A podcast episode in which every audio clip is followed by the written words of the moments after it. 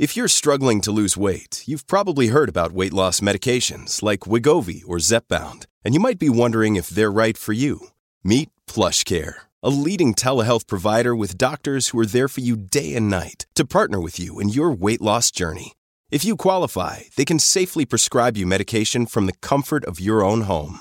To get started, visit plushcare.com slash weight loss. That's plushcare.com slash weight loss. plushcare.com slash weight loss. When you need mealtime inspiration, it's worth shopping Kroger, where you'll find over 30,000 mouthwatering choices that excite your inner foodie. And no matter what tasty choice you make, you'll enjoy our everyday low prices, plus extra ways to save, like digital coupons worth over $600 each week. You can also save up to $1 off per gallon at the pump with fuel points. More savings and more inspiring flavors make shopping Kroger worth it every time. Kroger, fresh for everyone. Fuel restrictions apply. Your brain needs support, and new Olly Brainy Chews are a delightful way to take care of your cognitive health.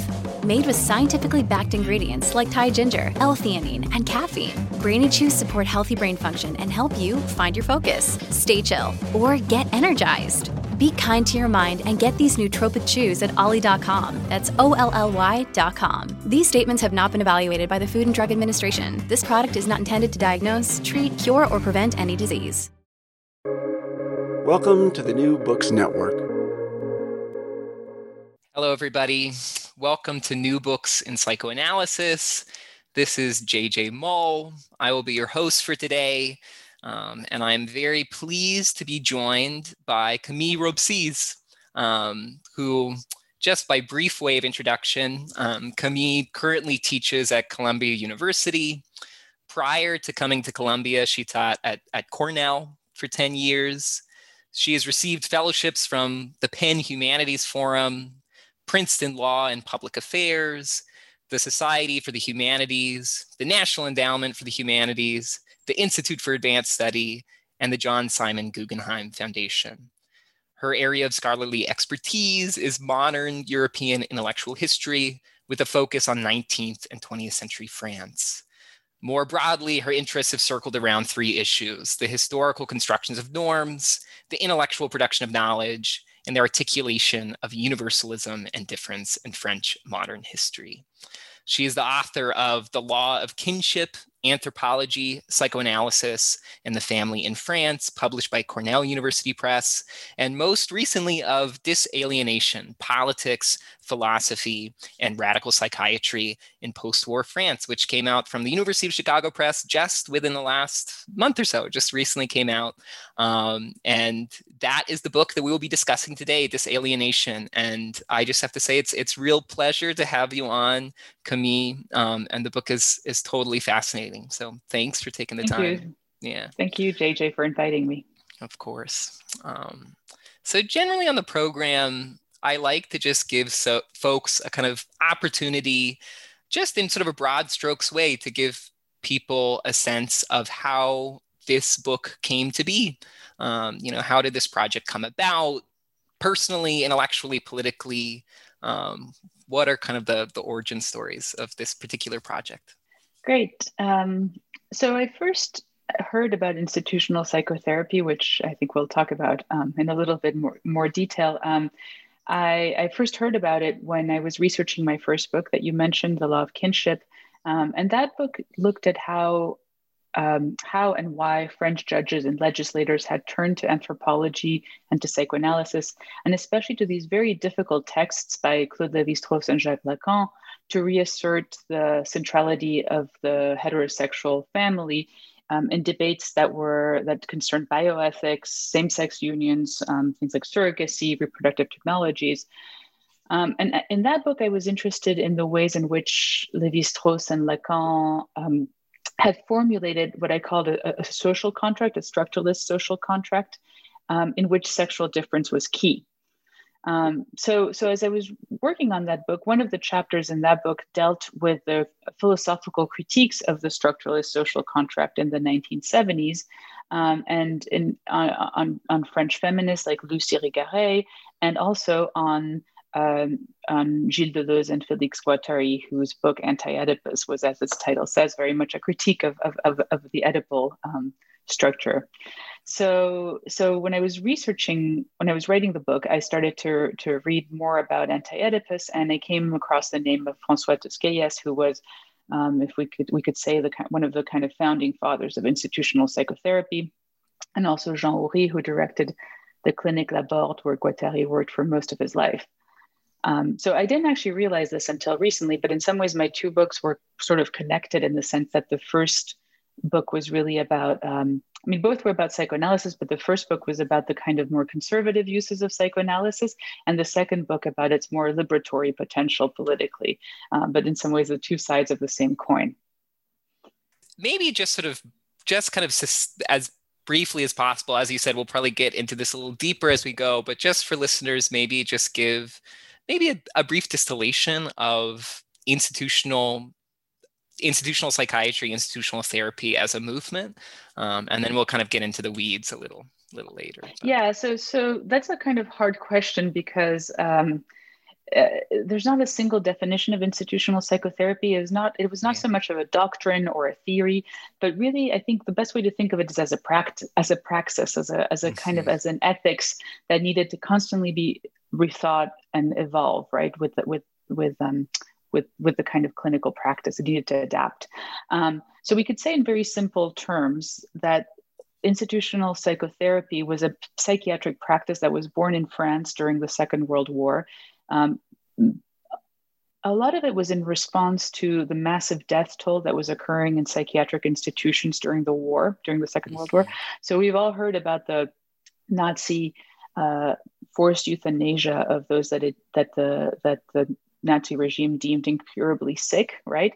But in fact, uh, the Vichy regime in France also allowed 40,000 patients to die in psychiatric hospitals. Um, this is what some historians have called a soft extermination. So they weren't actually killed, but they were kind of led to, to die of cold, starvation, lack of care, etc. And so um, the war really convinced this first generation of institutional psychotherapists that psychiatry was fundamentally political. Um, that it was affected by politics, but that it needed to speak to politics. Um, but more generally, I think we could also say that that institutional psychotherapy, that the idea behind institutional psychotherapy was that um, that we all need institutions in our lives, right? We need them socially, we need them psychically. So we need there's families, political unions, um, parties, schools, hospitals also. Um, so those those were important. But the problem with institutions is that they always had the potential to become alienating, um, to produce new forms of alienation. Mm-hmm. And here, alienation is really understood, I think, in its French version, French meaning alienation, which means both the kind of psychic state of being mad, insane, but also a social condition that makes people feel estranged, trapped, or isolated, right, from others. Mm-hmm. So, so the challenge of institutional psychotherapy was to was to kind of rethink institutions um, with the help of social theory, especially and psychoanalysis. So, a lot of Marx, a lot of Freud. Um, Tosquelles called Marx and Freud the two legs of institutional psychotherapy. So, so can you rethink institutions so that they wouldn't become authoritarian, hierarchical, oppressive, stagnant, etc. Um, so, so I think Jean Oury described it. I forget the exact terms, but but as a uh, he described institutional psychotherapy as a kind of the, the, the work of systematically tracking down concentrationisms, authoritarianisms, right? Um, psychiatry is a form of systematic critique. So mm-hmm. that's, I think, a way. I mean, this is a little abstract, but I think we'll get into the details later um, of how it was, how this was worked out um, on a practical basis. But that's the kind of main idea behind institutional psychotherapy. Yeah, Absolutely. And I think, I mean, just as you were speaking, I think you touched on a lot of of the themes that I was hoping to get into, which I think it's, you know, as I'm listening and as I was reading the text, I think one of the things that was really striking to me was the extent to which um, there really is uh, a kind of blurring of the boundaries in some ways between what one would ordinarily think of as the purely theoretical and the practical or praxis. Um, and then praxis also, you know, praxis in the dual sense of both meaning sort of both a kind of political intervention and then also praxis at the level of psychiatric or therapeutic intervention. Um, and so I think and this is maybe a bit of an extension of the first question, but I think, you know, in what ways do you think that these thinkers and practitioners rework or reformulate ideas and arguments about the fundamentally political nature of the psyche, and then alternatively, um, the kind of critical importance of taking into account unconscious processes when thinking about politics once it's yeah. a little broad but yeah no that's a great question yeah. um, i think uh, to answer it i'm going to kind of ground it in an example um, yeah. the the because i think it's um, again important to return to the context here of, of the Absolutely. birth of institutional psychotherapy and especially the role that fascism played in the emergence of institutional psychotherapy. Uh, so, just some some background: um, institutional psychotherapy was born in a small town in central France called Saint Alban, and it's really the war that brought together the cast of characters who eventually developed this this practice, this theory and practice. Um, so I mentioned the figure of, of François Tosquelles, um, who was very important for, for Guattari and for Deleuze, but, but um, uh, Tosquelles was a, a, originally a Catalan psychiatrist who had been a student in Barcelona during the 1930s, and who was very much involved in a group um, called the POUM at the time. Um, so, and this was one of the many kind of anarchist-inspired anti-Stalinist leftist parties that emerged in Spain uh, during the Second Republic. So you could say that for Tosquelles, politics was kind of really in his blood, right? Um, mm-hmm.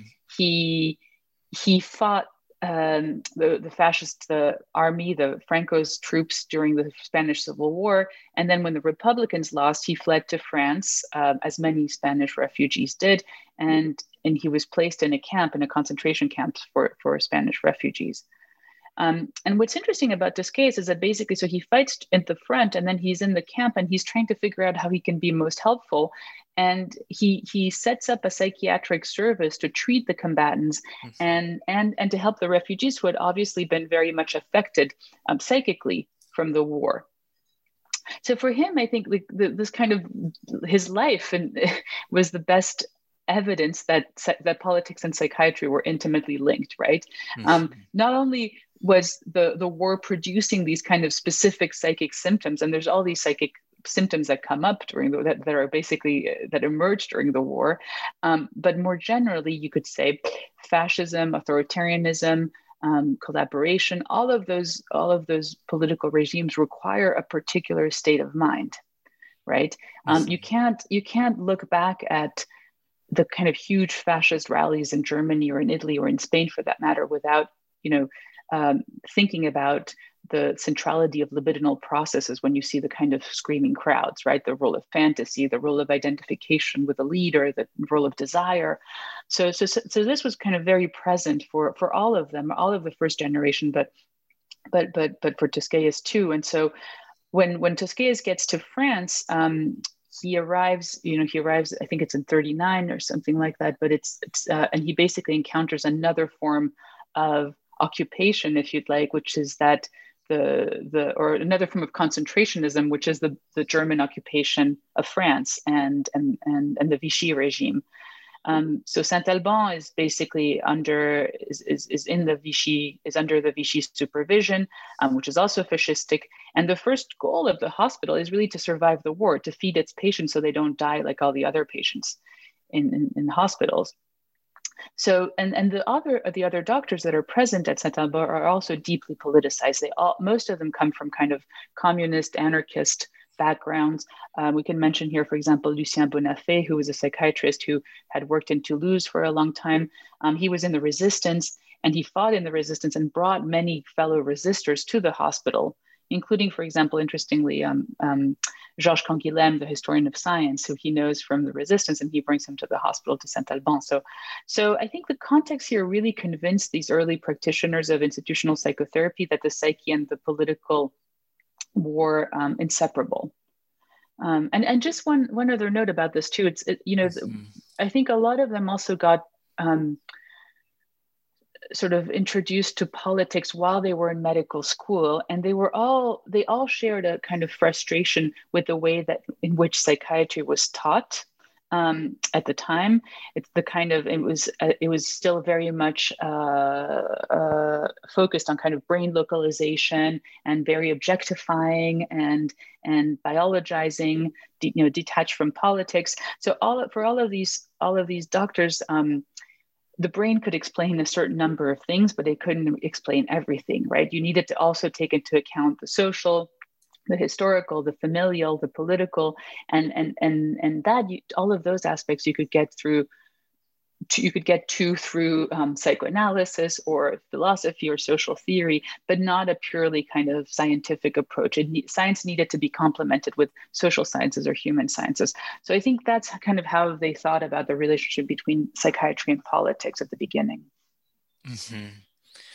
Again, as you were speaking, I mean, I think part some of the the themes that were really sort of arising for me were a lot of the things that were really present for me while reading the text, which I think, um, you know, you you talk about Tosquelles's um, kind of political formation in in Spain during the Civil War, um, the importance of Catalan anarchism and independence, um, and I think part of what comes to mind, and you sort of touched on this, but I, I think I wanted to spend a little bit of time on the centrality of these themes around enclosure, confinement, occupation, um, and how central these ideas are to the politics of institutional psychiatry. I mean, I think there's just a lot of in the text you you kind of gesture often to this kind of spatial logic um, oftentimes the kind of the spatial logic of repressive political formations like the settlement, the colony, the asylum, the prison, um, and then the hospital, as you were just saying, as both a site of um, site of confinement, and then potentially for some a site of some kind of liberatory politics. Um, and so, I guess I just want to spend a little bit of time thinking about both the kind of psychological and political effects of these types of enclosure, and then what um, what these thinkers and practitioners um, how they intervened in a way. Mm-hmm. Yeah.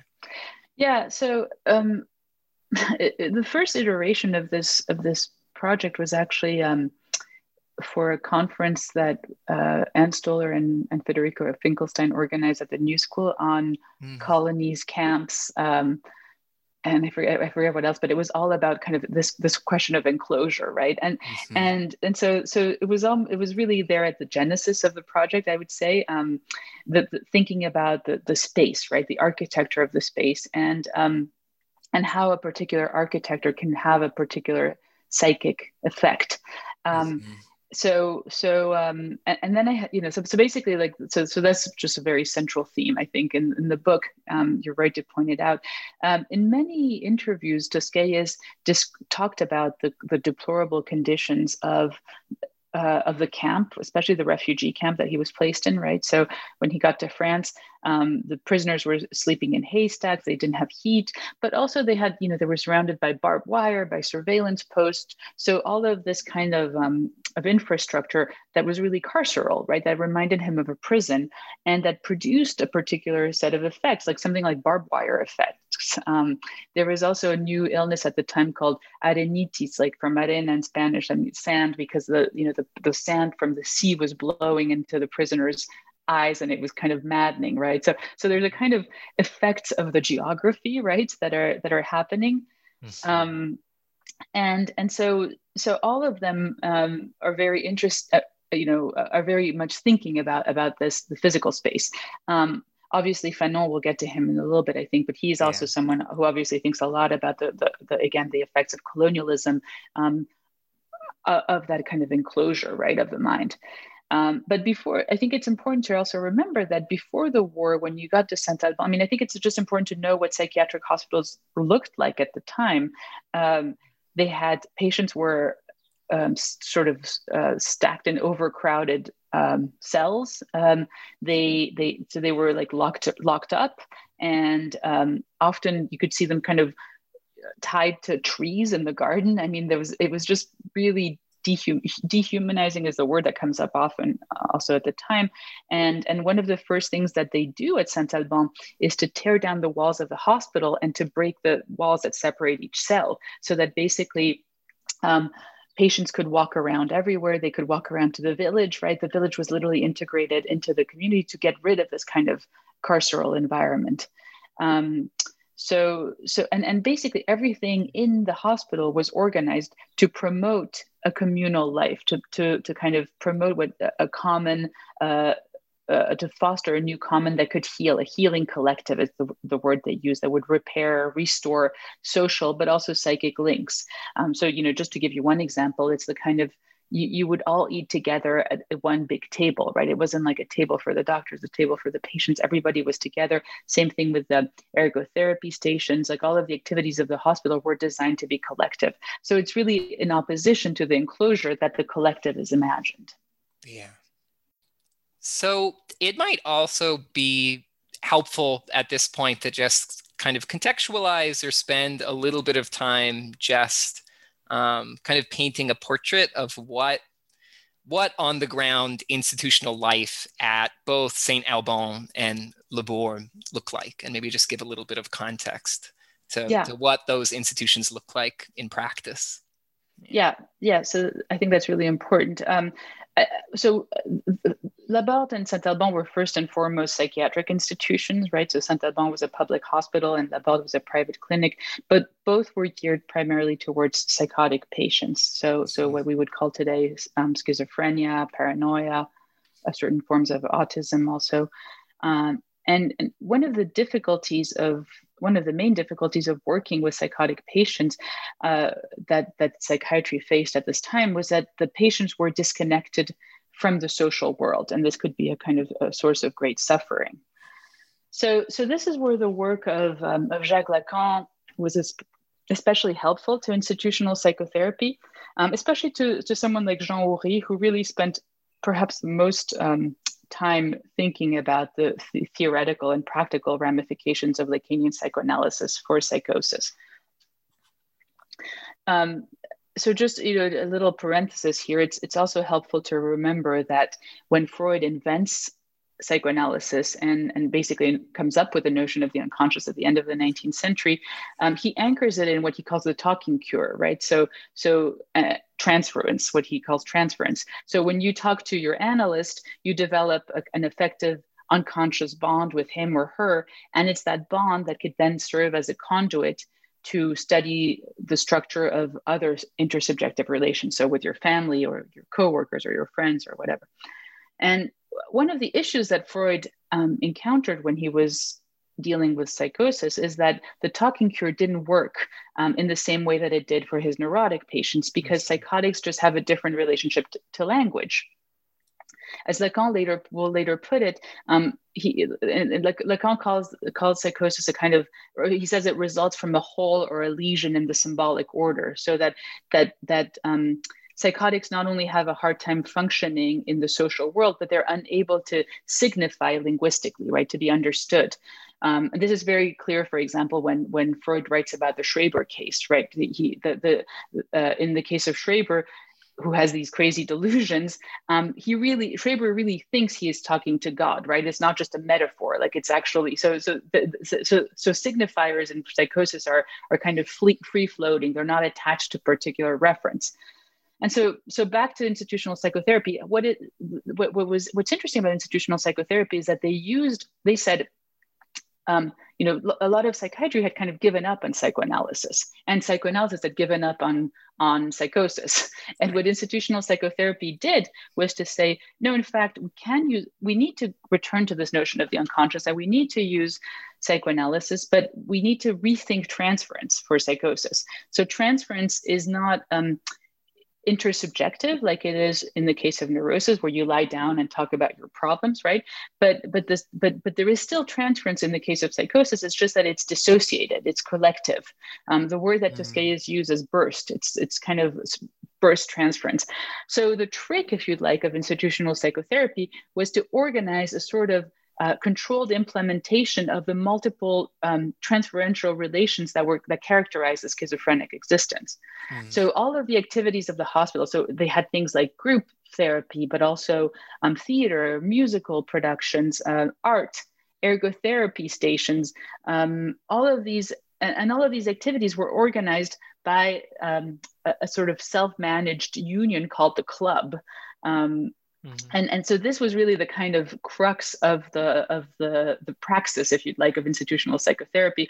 All of these were supposed to uh, give form to the collectivity to kind of institute this new common, right? This, a, a, new common that would be a healing collective. So this is where the hospital becomes a healing collective, um, and it, it and all of these activities exist to kind of uh, as vectors for what they call transference, transferential constellations, right?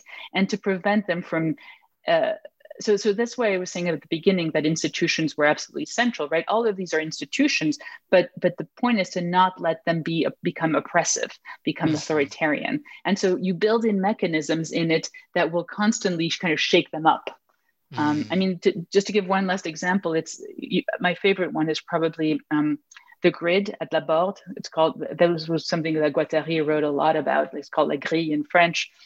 And this was a, a, double entry chart with a kind of timetable and the names of everybody, so the staff, but also the doctors, the patients, and and the work that was assigned to him or her each day. And the idea was to constantly rotate it so that you wouldn't get too comfortable in your own ego, right? So you wouldn't get too comfortable being the person who does the dishes or the person who makes the beds or whatever, the person who gives the medicine.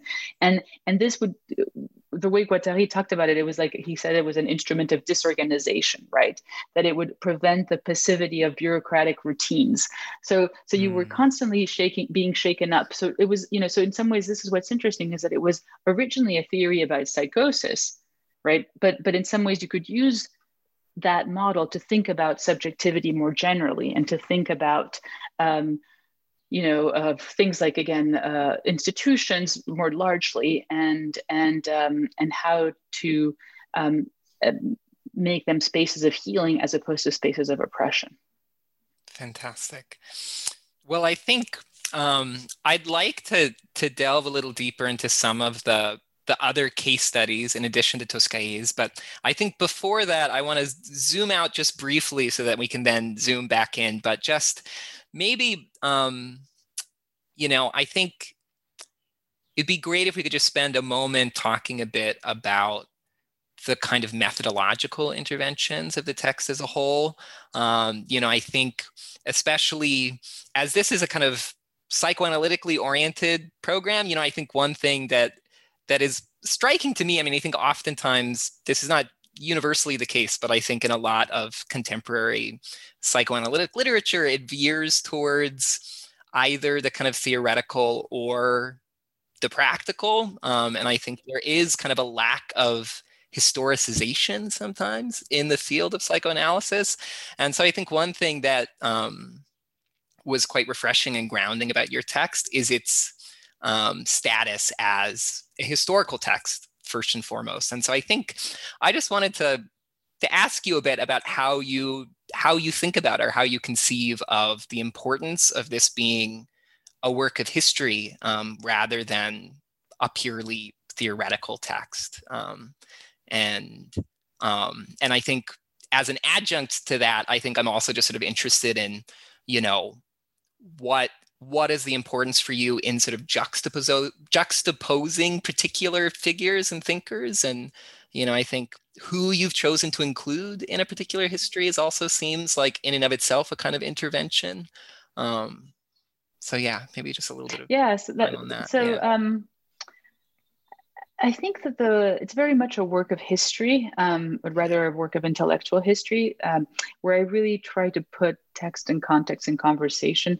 This is how I usually work. This uh, and here I'm very much indebted to the work that my my PhD advisor Dominick LaCapra um, uh, or his writings on this, um, and he conceived of intellectual history as a kind of as a dialogical exercise between text and context, where the text mm-hmm. could pose context, the text could pose questions to the context, and the question, the context could pose questions to the text, right?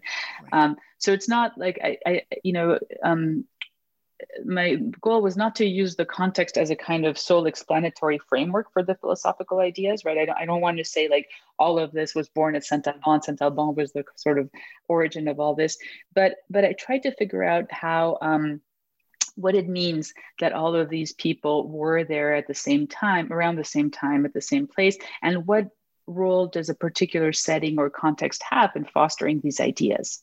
So that's what you know. So I tried to kind of treat the text and the context with the same level of rigor, you know, to to to kind of delve. You'll notice probably in the book where there's sections that are super theoretical about the kind of theory of psychosis, where I go into, you know, like deep Lacan, for example, and Oury, and others that are much more archivally based. Um, um, or, or just general historical, right? When I talk about the, the context of, of Spain in the 1930s, for example. Um, but I also, the other, the other um, kind of important um, uh, methodological tool that I use is um, is the idea of a constellation inspired by by Walter Benjamin. Um, but it's also it's also a notion that has been uh, taken up by people like Susan Buck Morss and Gary Wilder in really interesting ways. Uh, so what, what's what's cool about the constellation is that it allows you to kind of make up a spatial arrangement without a, a an origin or an endpoint. Um, but it's more how you it's it allows you to see certain links and connections um, or to bring them to light or to obscure them basically depending on the viewer's perspective so you can kind of zoom in and zoom out yeah. um, with the constellation and it avoids the problem of causality right i didn't want to say um, all you know th- this person was indebted to this i mean they are indebted but i didn't want to say this person owes this idea to this idea because it was more like trying to think of of ideas as flowing um, mm-hmm. so for example you know um, what what did this mean in practical terms um, i think I, I think what's what's interesting to me about the idea of the constellation is that again, if you it allows you to read figures um, somewhat differently from how they've been interpreted um, in generally in intellectual history. So, for example, um, you know the fact when you kind of highlight the importance of Tosquelles, um, who was very much a Catalan, as we talked about, like a Spanish, you know, uh, or Catalan. I wouldn't even say Spanish because he was such a Catalan nationalist. yeah. um, when you see his importance for someone like Fanon or Oury or Guattari, some of the big names of what's known as French theory, um, well, then you realize that perhaps you know French theory goes through all these detours that are not through France, right? Or or um, another example is, for example, the the the the case of Lacan. So so I was really interested in in how uh, the work, the ideas of Lacan were so important for institutional psychotherapy. Um, and the story we usually get, this is in the kind of classic Lacan biographies of, of someone like Elisabeth Roudinesco, was always that uh, Lacan's thought was popularized through the surrealists um, in the Kojève uh, seminar on Hegel, right? And, and that, then that's, I think that's true. Uh, but this is a slightly different story of Lacan because I was interested in the fact that all these doctors were reading him, citing him in medical journals, and literally like photocopying his thesis and passing it around. So that was the cool archival stuff I found. You know, like that that that you see the books of Lacan that are that only are published in the 1980s that are already circulating um, in in photocopies sold to the patients and, kind of and and um, and and and diffused like that. So that's a kind of other story. Um, and yeah so i think i think you know it depends it, it's always about how, the kinds of uh, points of focus you know i think we'll talk about fanon later but but fanon is another great example to you know we, we all know again that fanon um, was a psychiatrist in addition to being a political activist or a philosopher. But but i think um, it, it's always kind of uh, mentioned as a kind of parenthesis like oh yes and he was also a psychiatrist. When you foreground um, the, the, the, the role that institutional psychotherapy played in his life and in his, in his theoretical awakening, um, it's really hard to read wretched someone's a text like wretched of the earth without thinking about psychiatry.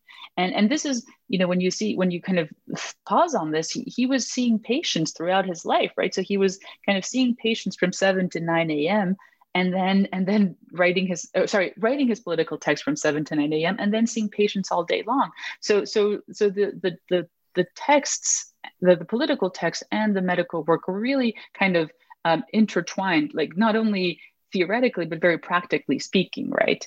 Um, and so you know and his name is one of the names that often gets erased in the genealogy of intellectual history of uh, sorry of um, institutional psychotherapy.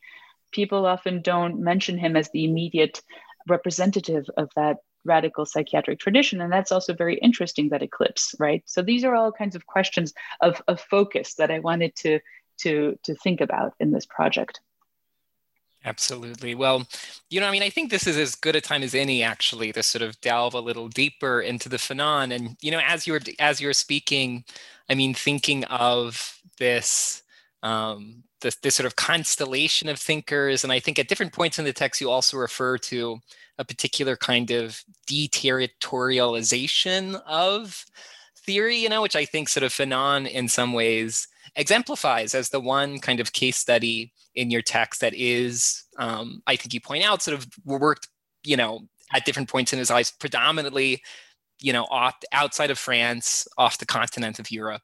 Um, and so, yeah, but hope maybe we could spend a little bit of time on Fanon and just thinking about what is gained from including Fanon within this particular um, constellation um, and maybe the kind of importance, kind of both theoretically, politically, intellectually, of situating Fanon in this particular constellation. Yeah.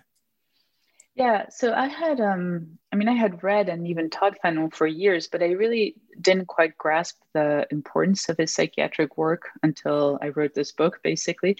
Um, and part of it is because a lot of his psychiatric works were, were not published at the time until recently. So, so um, I when I started to to to work on this project, and it was mo- I, I was more interested in seeing whether Fanon had anything to say about institutional psychotherapy um, in the context of Saint Alban. So I went to the Fanon archives, which are at this place in France called l'IMEC, which is a just a fantastic um, really a fantastic place. It's an old abbey uh, in Normandy and just the best place in the world to work. And, and so they had the Fanon uh, medical texts there and psychiatric texts, and I started to look at them and um, and they were really fascinating. Now they're all they've all been translated into a, a great anthology that was edited by Robert Young and, and Jean Khalfa.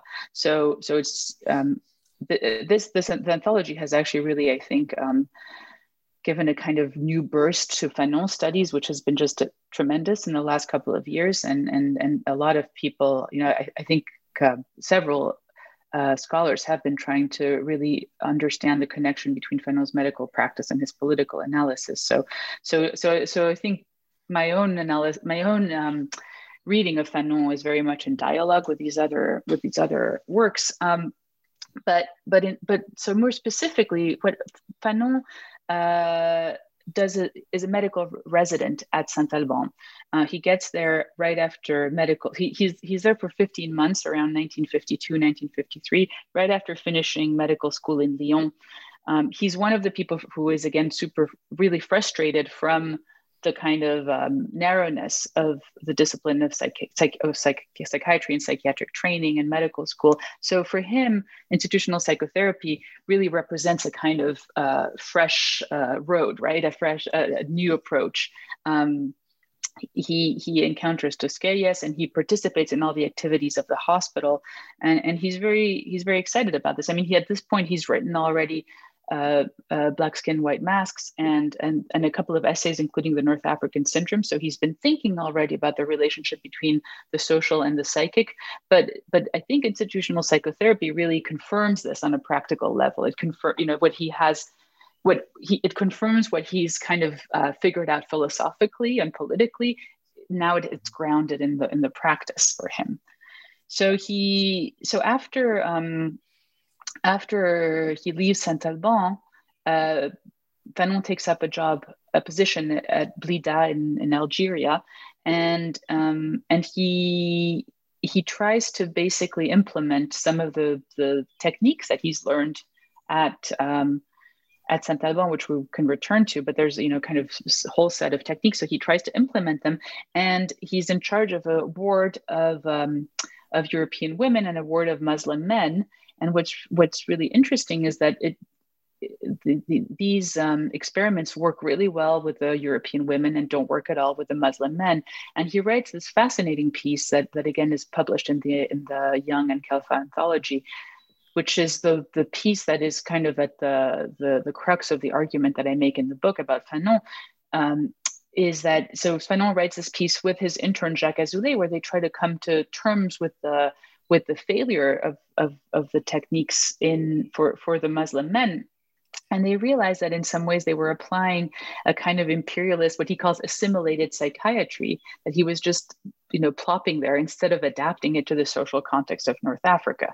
So little by little, they start to basically uh, uh learn more about the, the context um, and change the activities. So they invite like a local storyteller, they change the movie selection, they celebrate Muslim holidays, they, they build what they call a café maure, which is like a kind of space where, where the men can go and play cards or play dominoes.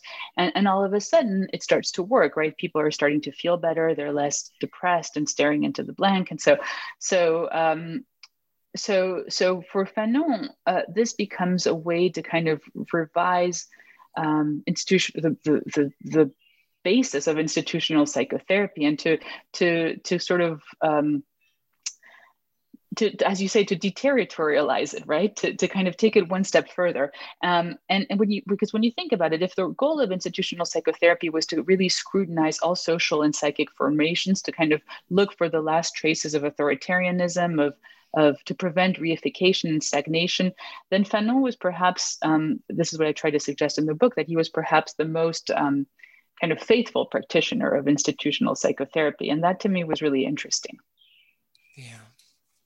Fascinating. I mean, um, I mean, somewhat, I mean, it seems like in some ways a good segue after talking about the Fanon to sort of take up another case study in the book, which, you know, I think like Fanon, um, is is infamous in particular respects, but who you really sort of recontextualize. I think mm-hmm. um, and think your the sort of last final case study of the book is is Foucault.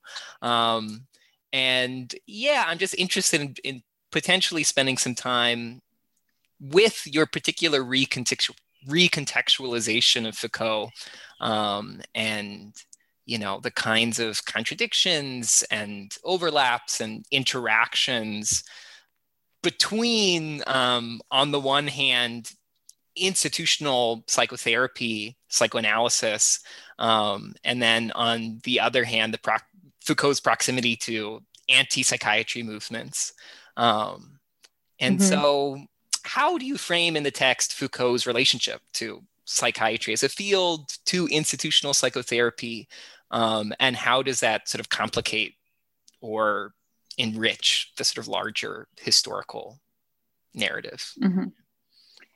Um, yeah, so I the Foucault chapter was the last one I wrote, and in some ways it was the one that I went uh, back m- most back and forth on because I wasn't sure if it could fit in the book. Um, because Foucault, unlike the other figures that I write about, was neither a psychiatrist nor a psychoanalyst, and if anything, you know, he was he's much more well known for his critical stance towards these two disciplines that he considered emblematic of the kind of power knowledge nexus that that he criticized throughout his life. Um, all of these, I mean, all, all, of these thinkers were interested in the potential of, of institutions, and Foucault was much more, much more um, interested in the dangers of institutions, right? The way institutions uh, subjectify, sub, uh, uh, in the concept of assujettissement, right? Subjectification, but also subject formation. So, mm-hmm. so, so they come at it very differently. But I decided to to ultimately um, write about him because Foucault mentions institutional psychotherapy at several instances in his career, um, in his very early work, but also in, his, in the 1970s in his um, 74 Collège de France uh, lectures on psychiatric power, there was a footnote there where he talked about Saint Alban, and and I always sort of that footnote was always um, always struck me as interesting.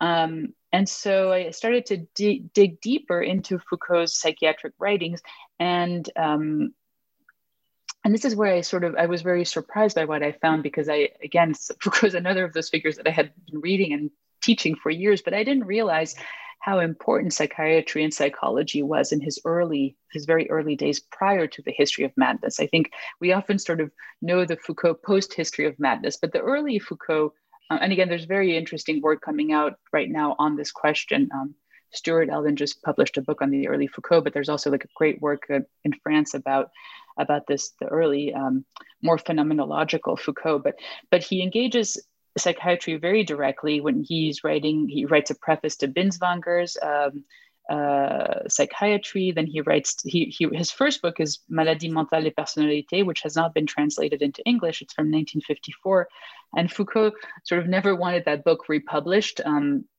but but but he talks about institutional psychotherapy and a lot about alienation in that book so so so i was sort of surprised to, to find out to find all this and to realize that foucault foucault even considered being a psychiatrist for a while and his he had a degree in psychology um, in addition to the one in philosophy and actually his first teaching position at the university was in psychology. So i think all of this gave me a really different perspective on on on foucault. Um, and so what I what I do in the book is that I trace uh, the evolution of Foucault's relationship to psychiatry, but also the way that psychiatrists um, in, took up his work, also different in different times. French psychiatrists, including the institutional psychotherapists.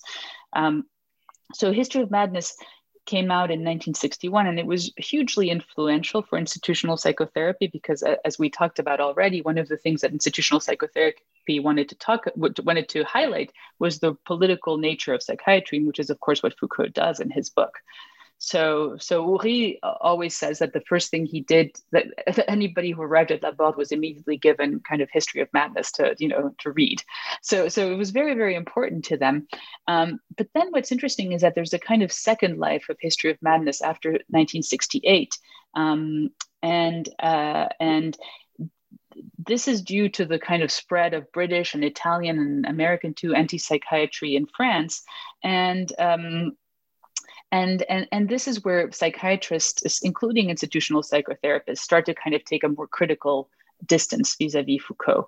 Um, partly because, because, and I think this is important to say also, is that it, even though institutional psychotherapy shared many of the concerns of anti-psychiatry, it ultimately was very different. Um, uh, uh, it was particularly institutional psychotherapy in particular was very upset by the idea that uh, that a lot of anti-psychiatrists um, spread that mental illness was a pure social construction, right? That it was a kind of angry reaction against familial or social oppression or something like that.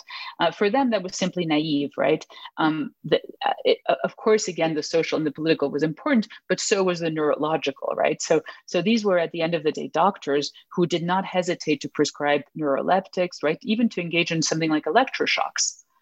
So, so I think for the institutional psychotherapists, Foucault became a sort of um, Bible for the anti-psychiatric movement, and people kind of stopped reading it, and and and um, and that was you know a problem for them. So, but but I think the way I talk about Foucault in the book is that he was a sort of fellow traveler to institutional psychotherapy. That that he accompanied he accompanied its development and and and followed it, but ultimately chose a different road, right?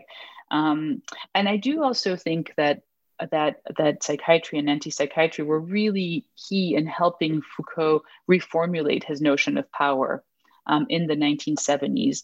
The theory of power that we see, for example, in Discipline and Punish, that that comes. Uh, there's a kind of genealogy of this in the book that goes through the psychiatry and anti-psychiatry and the many conversations that Foucault has with these fields at this time. Great, great, and you know, I mean, I think. Um yeah, fascinating. And I, I think this maybe sort of leads well into, I mean, something that was just coming to mind as you were speaking um, was one place that I would sort of want to land on is what do you think that we have to learn from institutional psychotherapy as a movement? How can we sort of make sense of it in our contemporary moment? Um, and I think, in particular, you know, I think in the book, at multiple points, you um, you kind of ground the text in some contemporary movements. You you gesture towards towards Occupy um, and other movements of you know the um, the last ten to twenty years, and um, so I think you know I would love to just spend maybe the last ten minutes or so here on just talking about um, kind of how we can use this historical material to make sense of um, a contemporary moment. And you know, I think even just within the last um, last few weeks and the last month, our particular historical juncture, both nationally and internationally, I think ideas ideas that stem from institutional psychotherapy, all these things around, um, you know, enclosure and encampment. I mean, I think these are things that are all really sort of present um, in our contemporary moment, both around, you know, I think in North America, sort of violence along the, our borders, you know, and then I think sort of internationally um, just in the last few weeks um, you know the kind of political context in in palestine um, so i would just be yeah just be interested to hear um, kind of what you think about what these thinkers and these texts have to to tell us if anything about our political moment yeah yeah so this this is something i really thought about a lot when i was writing this book um, I I began it in 2013. Uh, so sort of in the aftermath of the anti-austerity movements that were emerging in the world. So you mentioned Occupy, but also Los Indignados, Tahrir Square, Nuit Debout, etc. Um, and and at the time, so obviously all of these movements made me think about the importance of occupation.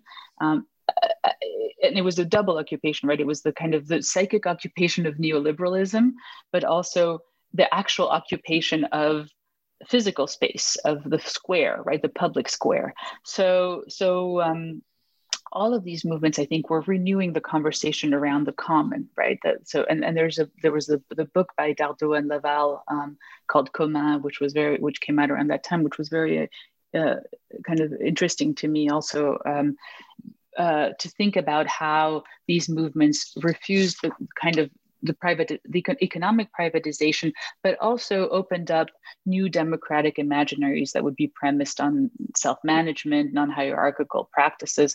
Uh, you know, you, you, I mean, I remember, for example, Nuit Debout had this was really obsessed over how to speak, who could speak, right? Like who without hogging the kind of the, the microphone. So thinking about all of these how could you have a movement, um, a non-authoritarian, self-managed movement? You know that that that could eventually die, but that was okay. That was the that was the whole thing is that it didn't need to be uh, in the long a, a, kind of eternal movement. It was all about renewing um, the political framework again and again, right? So, so it's in this context I thought institutional psychotherapy could have something interesting to add to this conversation, um, especially because it in foregrounding the role of the unconscious. Um, so the role of the unconscious in all group formations, but also the collective dimensions of individual development, right? Like the unconscious is always shaped by the collectivity, according to institutional psychotherapy, and the collectivity always has an unconscious. So, so the unconscious for institutional psychotherapy was not just something that, like kind of add on or a supplement um, to the social theory, but rather the, the the basis of the transferential process right it was it was through the unconscious that you could um, that individuals and collectives could explore fantasies conflicts desires um, so you never have you would never have a kind of common that was defined in advance. It was always produced in the moment, but it also was never a kind of endpoint that it was always a work in progress.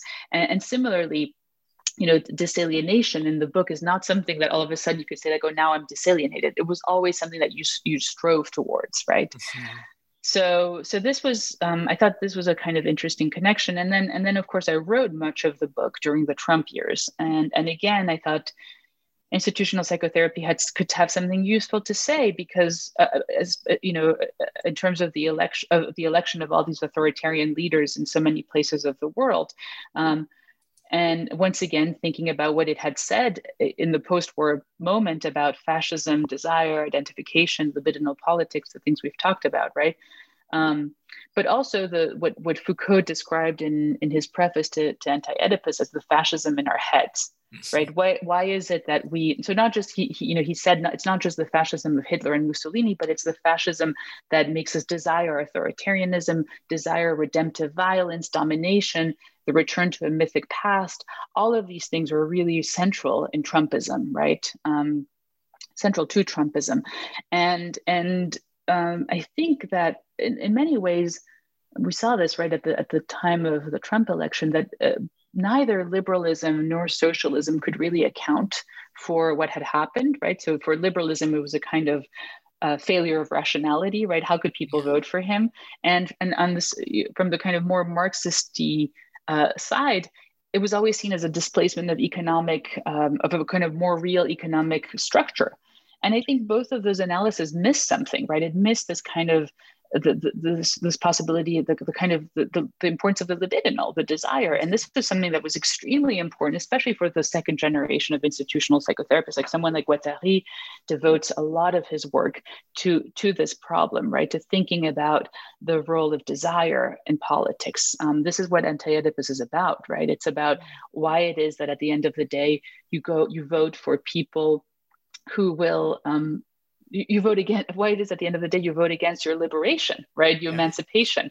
And for them at the context was may 68 right? So why does why in may 68 do you kind of settle um, for these in, instead of taking the revolution to its ultimately um, to its ultimate goal you know to its kind of so so that's something that i thought was interesting. And and so you know hopefully I, you know, I, the, the what I tried to do is again kind of uh, show how the unconscious can open up, um, how this vision of the unconscious can open up new political imaginaries and new commons, and and so that's kind of the hope for the book. Great. Um, and finally, I'd, I'd sort of like to just give a little bit of time at the end just to, to hear about what you're working on now or kind of what um, what kind of projects are on the horizon? What are you? What kinds of ideas are you chewing on at the moment? Um, right. So now I'm actually uh, taking on something slightly different. Um, it's uh, I've been working on on um, on the protests against what's known as the theory of gender for a couple of, of years now. Um, but it's basically uh, it started. I mean, the, the, my my what I started out uh, examining was the French context, where in the where in relation to the law in 2013 that opened up marriage to same-sex couples, um, the conversation started to shift towards this so-called theory of gender, um, and the idea was that the gay marriage activists were inspired by a theory of gender, which they never quite defined, but it ranged from Monique Wittig to Judith Butler to um, you know uh, Simone de Beauvoir. And so the idea was that somehow uh, this was the kind of inspiration for, for, um, for, for all of these laws that were being changed. And what's interesting is that the, the protests against the theory of gender were really took a sort of spread throughout lots of places, not just in Western Europe, but also in Latin America. Uh, so there, you know, in Brazil, in in in, in Mexico, in, in Colombia, in Brazil, there there was a few years ago, uh, uh, they were kind of burning effigies of Judith Butler um, and calling her responsible for all these things. So, so I'm curious about the the, the network of ideas and how how these ideas have spread and what ima- what exam what they imagine this theory, what these groups imagine the theory of gender to be, and um, and what kind of social and political um, uh, sort of issues are subsumed under that um, that category and how it's linked to questions of sovereignty um, again of, of, of, of children of, of, of citizenship of population right? Who who are going to be the citizens of this world i think is part of the question that's being asked here. If the children because the children seem to be the focus of this right? So, so somehow if children are exposed to this theory of gender they themselves might be non-normative citizens or whatever is imagined to be, and that that will have a kind of domino effect. So how does that um, how does this relate to to to these? How does the the anti-gender protests? How are they a way to reaffirm a sort of national sovereignty in the face of globalization, immigration, et cetera? Excellent. Well, thank you so much, Camille, for making the time again. This is fabulous conversation. And to everyone listening, please do um, check out Camille's book, Disalienation, again, out from University of Chicago Press. Um, thank you so much. It's really been a pleasure.